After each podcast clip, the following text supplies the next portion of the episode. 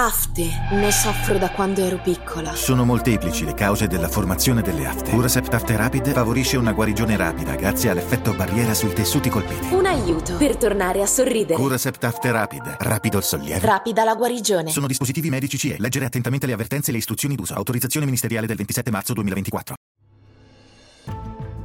Il Gargiulo del Vino oh, sembra aver fatto delle confidenze a un suo compagno di cella Intercettazioni ne abbiamo fatte tante, anche perché per noi non erano finalizzate a trovare le prove di un omicidio.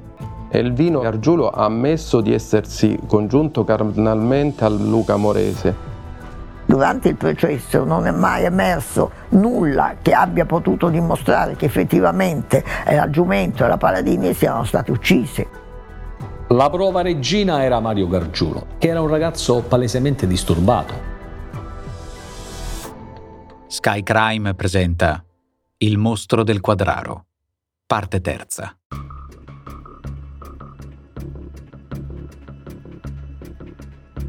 Capacità di intendere e di volere. Una formula che abbiamo spesso sentito in ambito legale. Nella nostra quotidianità è ciò che governa quello che noi tutti desideriamo preservare, il libero arbitrio quelle facoltà cognitive che ci permettono di vivere ed esprimerci all'interno di una società di cui conosciamo e rispettiamo le leggi. Quando queste facoltà sono compromesse, cioè quando una persona non è in grado di rendersi conto di ciò che fa, il codice penale italiano si impegna a tutelarla se ha commesso un crimine. Per scontare una pena bisogna essere capaci di comprendere il significato delle proprie azioni. Sono previste attenuanti, sconti di pena o in alcuni casi la totale esclusione dell'imputabilità. Vengono prese misure psicosociali. Il soggetto viene indirizzato ad una comunità o una REMS, ossia una struttura sanitaria di accoglienza per gli autori di reato affetti da disturbi mentali o socialmente pericolosi. Se prendiamo in prestito una visione esistenzialista dal celebre romanzo Lo straniero di Camus, i criminali affetti da psicopatologie o disturbi sono terribili innocenti il processo di reintegro nella società deve procedere per altre strade, dunque. Ma il difficile sorge quando in un'aula di tribunale non si è più certi se affidarsi o meno alla loro parola. Proprio come avviene con Mario Gargiulo, processato assieme al padre per omicidio. Io sono Francesco Marchi e la mia voce viaggerà assieme alle vostre domande su storie di crimini e delitti. Qui, su Sky Crime.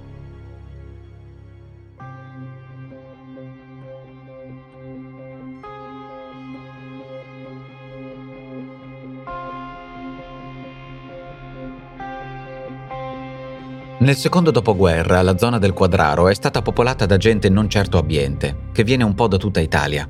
L'apice dello sviluppo della zona urbanistica arriva poi tra gli anni 60 e 70, con insediamenti che potremmo definire di fortuna, delle casupole, delle baracche, che hanno dato al quartiere un aspetto più da borgata. Negli anni 90 viene ancora considerato l'estrema periferia di Roma. Tra chi la vive ci sono gli amici di Luca Amorese, come Valerio De Niccolo, quando abbiamo saputo di questo tizio che abitava lì in via delle Medriade, cambia pure la nostra, la mia attenzione quando giravi per il quartiere. Ci diede un po' una svegliata questa cosa, facevi attenzione anche a, a chi ti poteva chiedere qualcosa.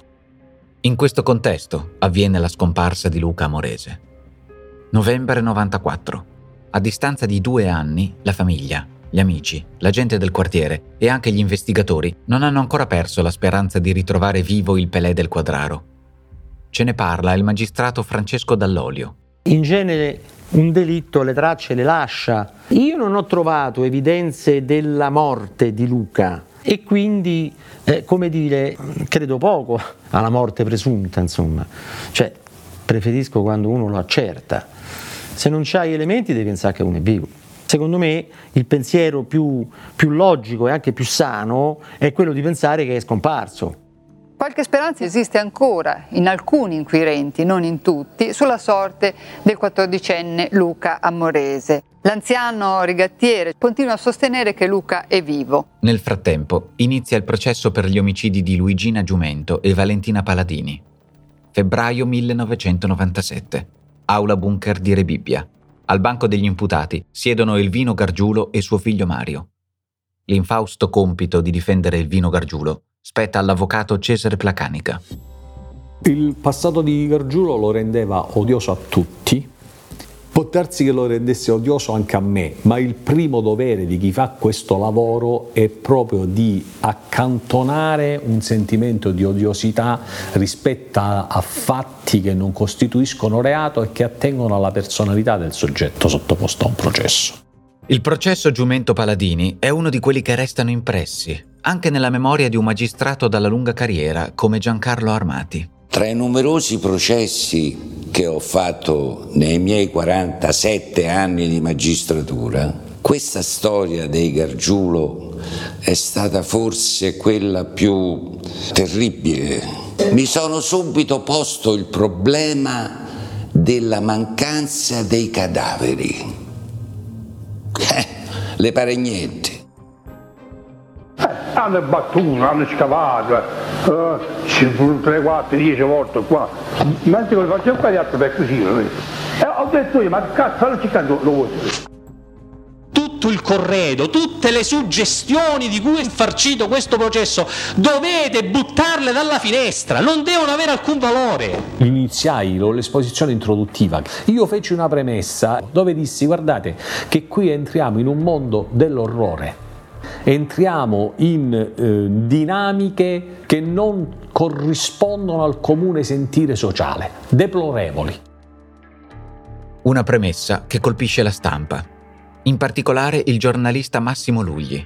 Sugli articoli che all'epoca scrive, presenta il caso come la normalità dell'orrore, un mondo nascosto nel cuore di Roma, dove le leggi morali non esistono. Mi ricordo che scriveva gli articoli eh, di cronaca eh, Massimo Lugli sulla Repubblica che riprese la premessa e disse pensate che siano le parole di un implacabile accusatore? No, incredibile, queste parole le ha detto l'avvocato difensore di Gargiulo. Avrei interesse e intenzione procedere prima all'esame di Elvino. La voce che state sentendo è del pubblico ministero Piero De Crescenzo nel corso del processo. Mario mi disse che andava nella sua stanza a fare l'amore con Luigina e mi lasciò la bambina. Dopo qualche tempo la bambina mi chiese di andare in bagno e quella del bagno fu una scusa. Molto Probabilmente la bambina voleva andare a vedere Luigina e Mario mentre questi facevano l'amore. Poco dopo udì le grida di Valentina che ritornata nella camera da pranzo diceva che Mario aveva ammazzato la mamma. La bambina era agitatissima ed era seguita da Mario. Io, per paura che Mario facesse del male alla bambina, avendolo visto con gli occhi sbarrati, presi la bambina e le diedi una manata sulla spalla. L'ambiguità di Gargiulo rende tutto più complicato, come ricorda il maresciallo Dino Formato. Il Gargiulo Elvino non confessa mai l'omicidio vero e proprio. Alla domanda del magistrato se con il colpo dato alla ragazzina può aver ammazzato la bambina, lui risponde può essere. La bambina cadde a terra e forse svenne perché non parlava più.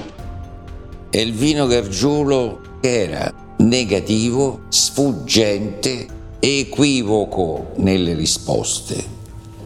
Non ha mai raccontato il susseguirsi degli eventi. Io mi sono deciso di dire la verità. Allora ci pensa lui, suo figlio, Mario. La dichiarazione che ora sentirete è presa direttamente dall'aula di tribunale il 15 marzo 1997. Allora, sera abbiamo mangiato, ho cucinato tutti io per un bel pranzo e siamo andati su da sera. Mio padre mi ha dato una bottiglia di cognac e siamo andati su. Abbiamo fatto il rapporto, abbiamo avuto e poi lei si è bevuto questo cognac. Dopo 10 minuti, 10-15 minuti si è cominciato a sentirsi male. Si è messa seduta e si è addormentata e non si svegliava. E ho visto, come ho sentito, ho messo la testa vicino aperta era morto, non batte più il cuore. Sono da in cucina, mio padre erano verso le 5 e mezza 6, sta a prepararsi il caffè. E ho detto, guarda, Luigina è morto. Lui ha detto, lo so, lo sapevo. Ci ho messo del sonnifero io. Poi io ho detto, mo chiamo i carabinieri e dico che sono stato tutto io. che ne so, faremo qualche cosa, non ti preoccupare. Insomma Mario ha fatto tutto. Papà? Sì, poi ho scritto due promemoria.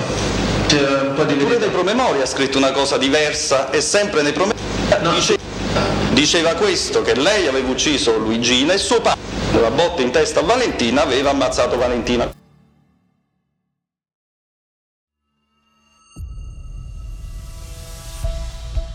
A questo punto occorre solo una cosa da fare. Se ne accorge l'avvocato difensore di Mario, Elisabetta Macrina.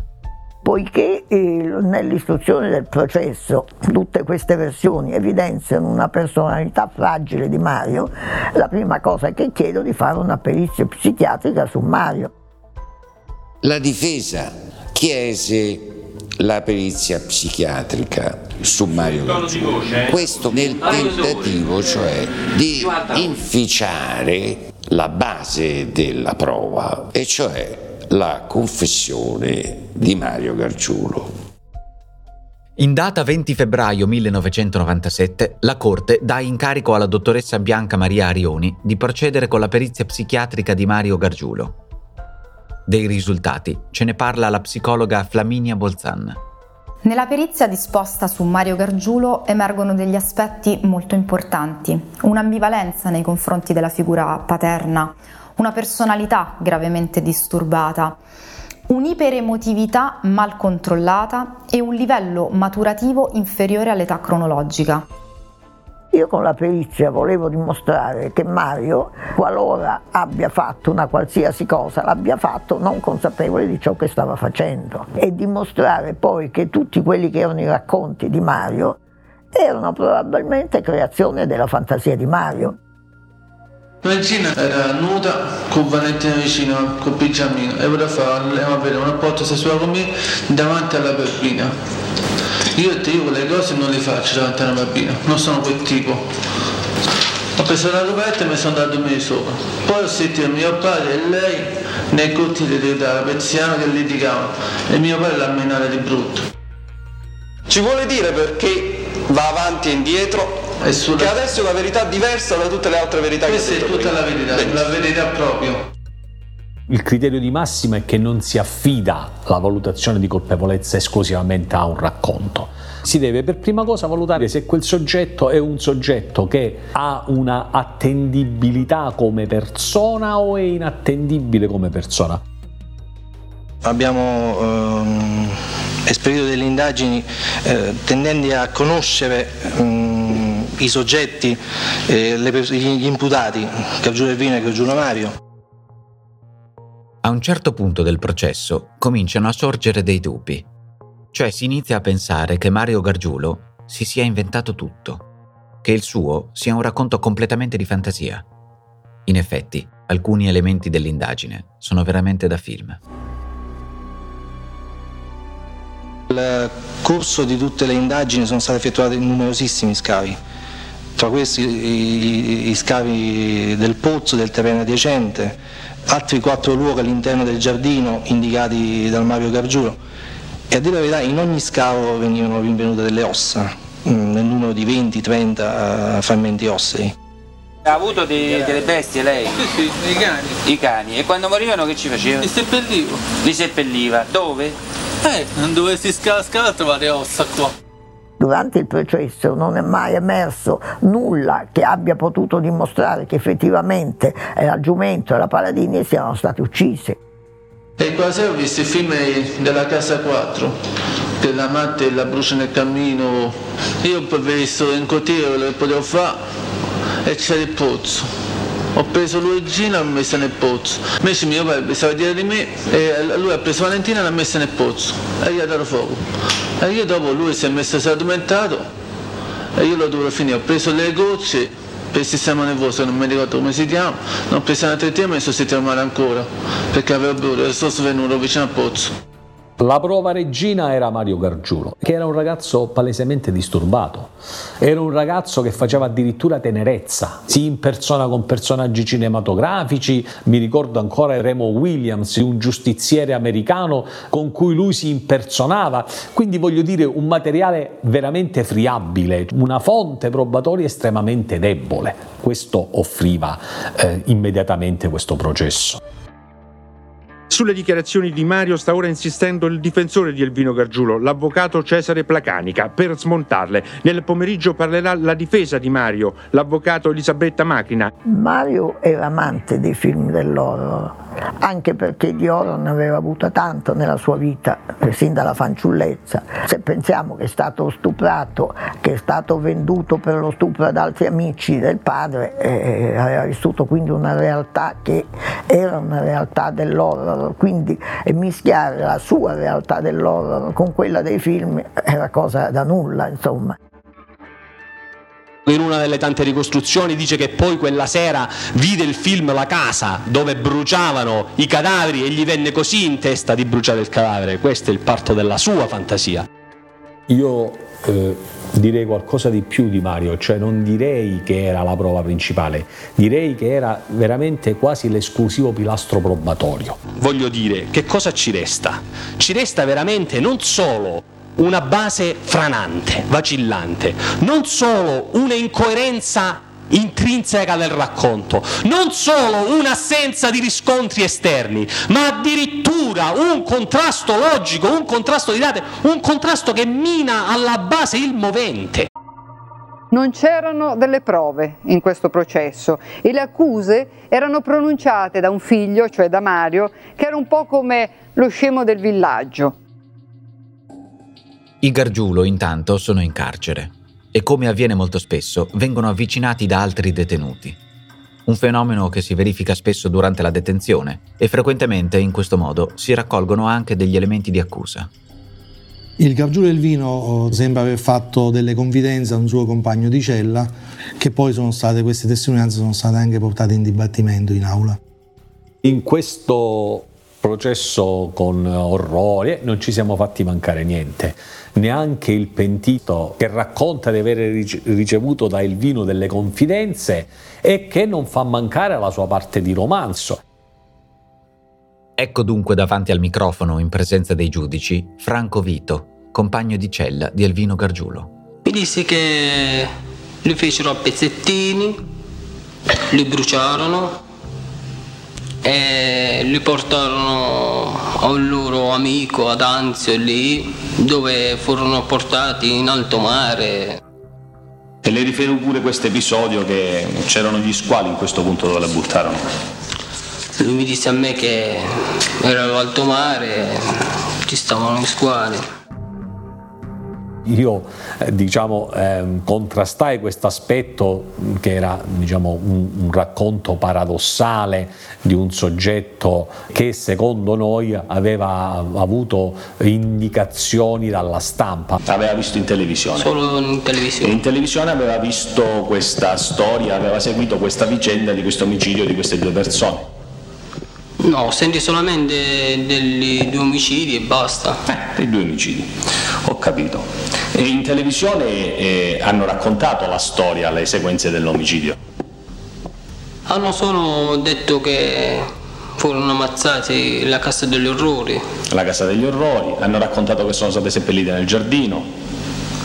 No, questo qua non l'ho sentito. Che sono state bruciate? L'ha sentito? Alla televisione? No che le hanno fatte a pezzetti con un'accetta, l'ha sentito?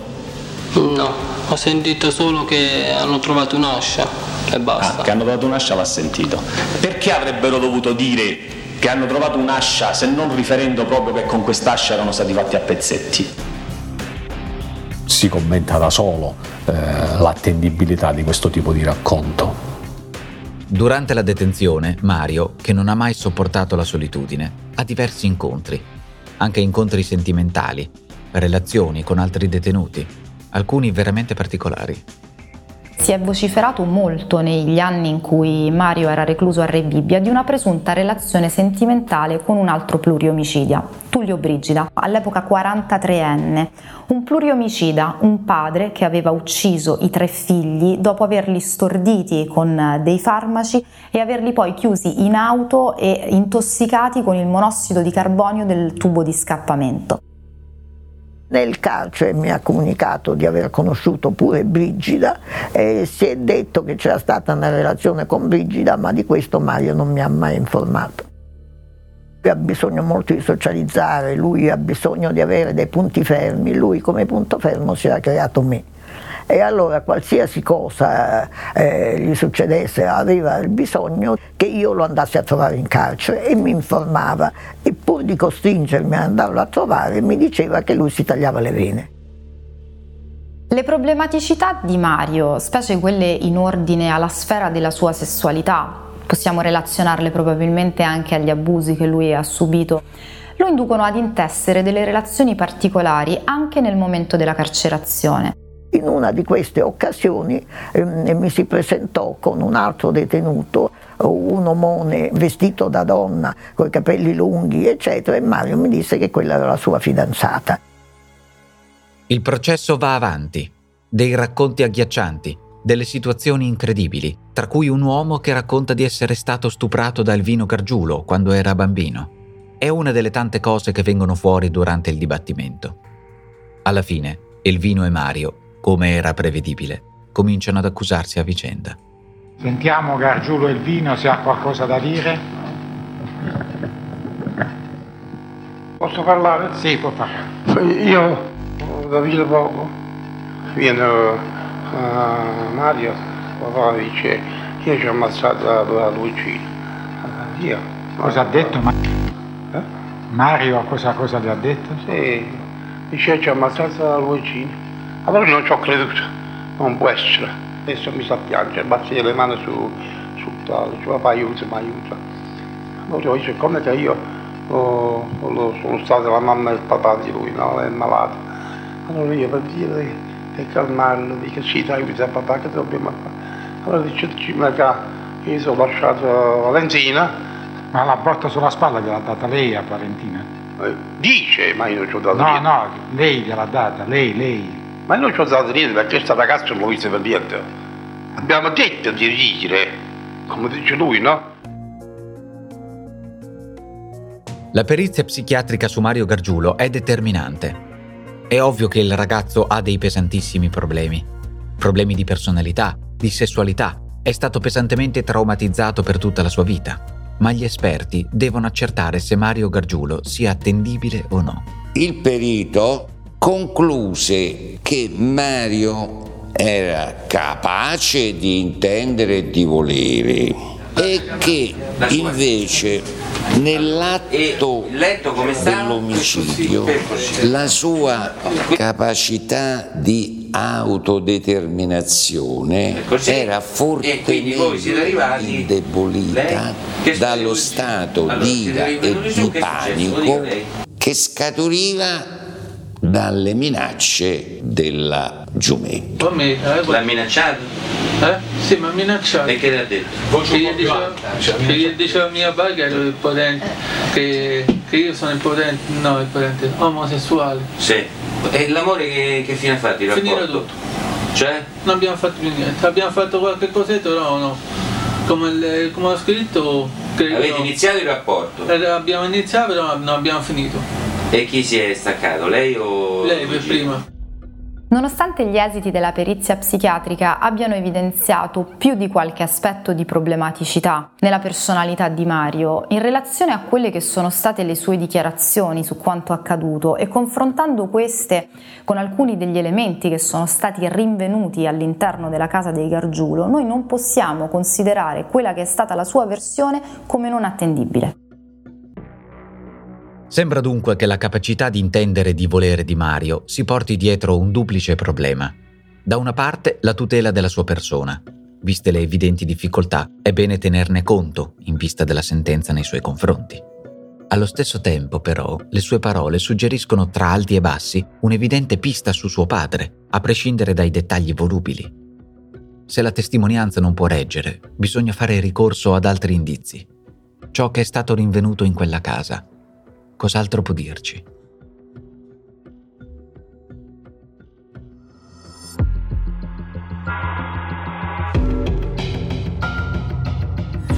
Hai ascoltato Il mostro del quadraro, una serie Sky Crime. Adattamento audio Alessio Abeli e Francesco Marchi. Voce Francesco Marchi. Produzione Voice.fm.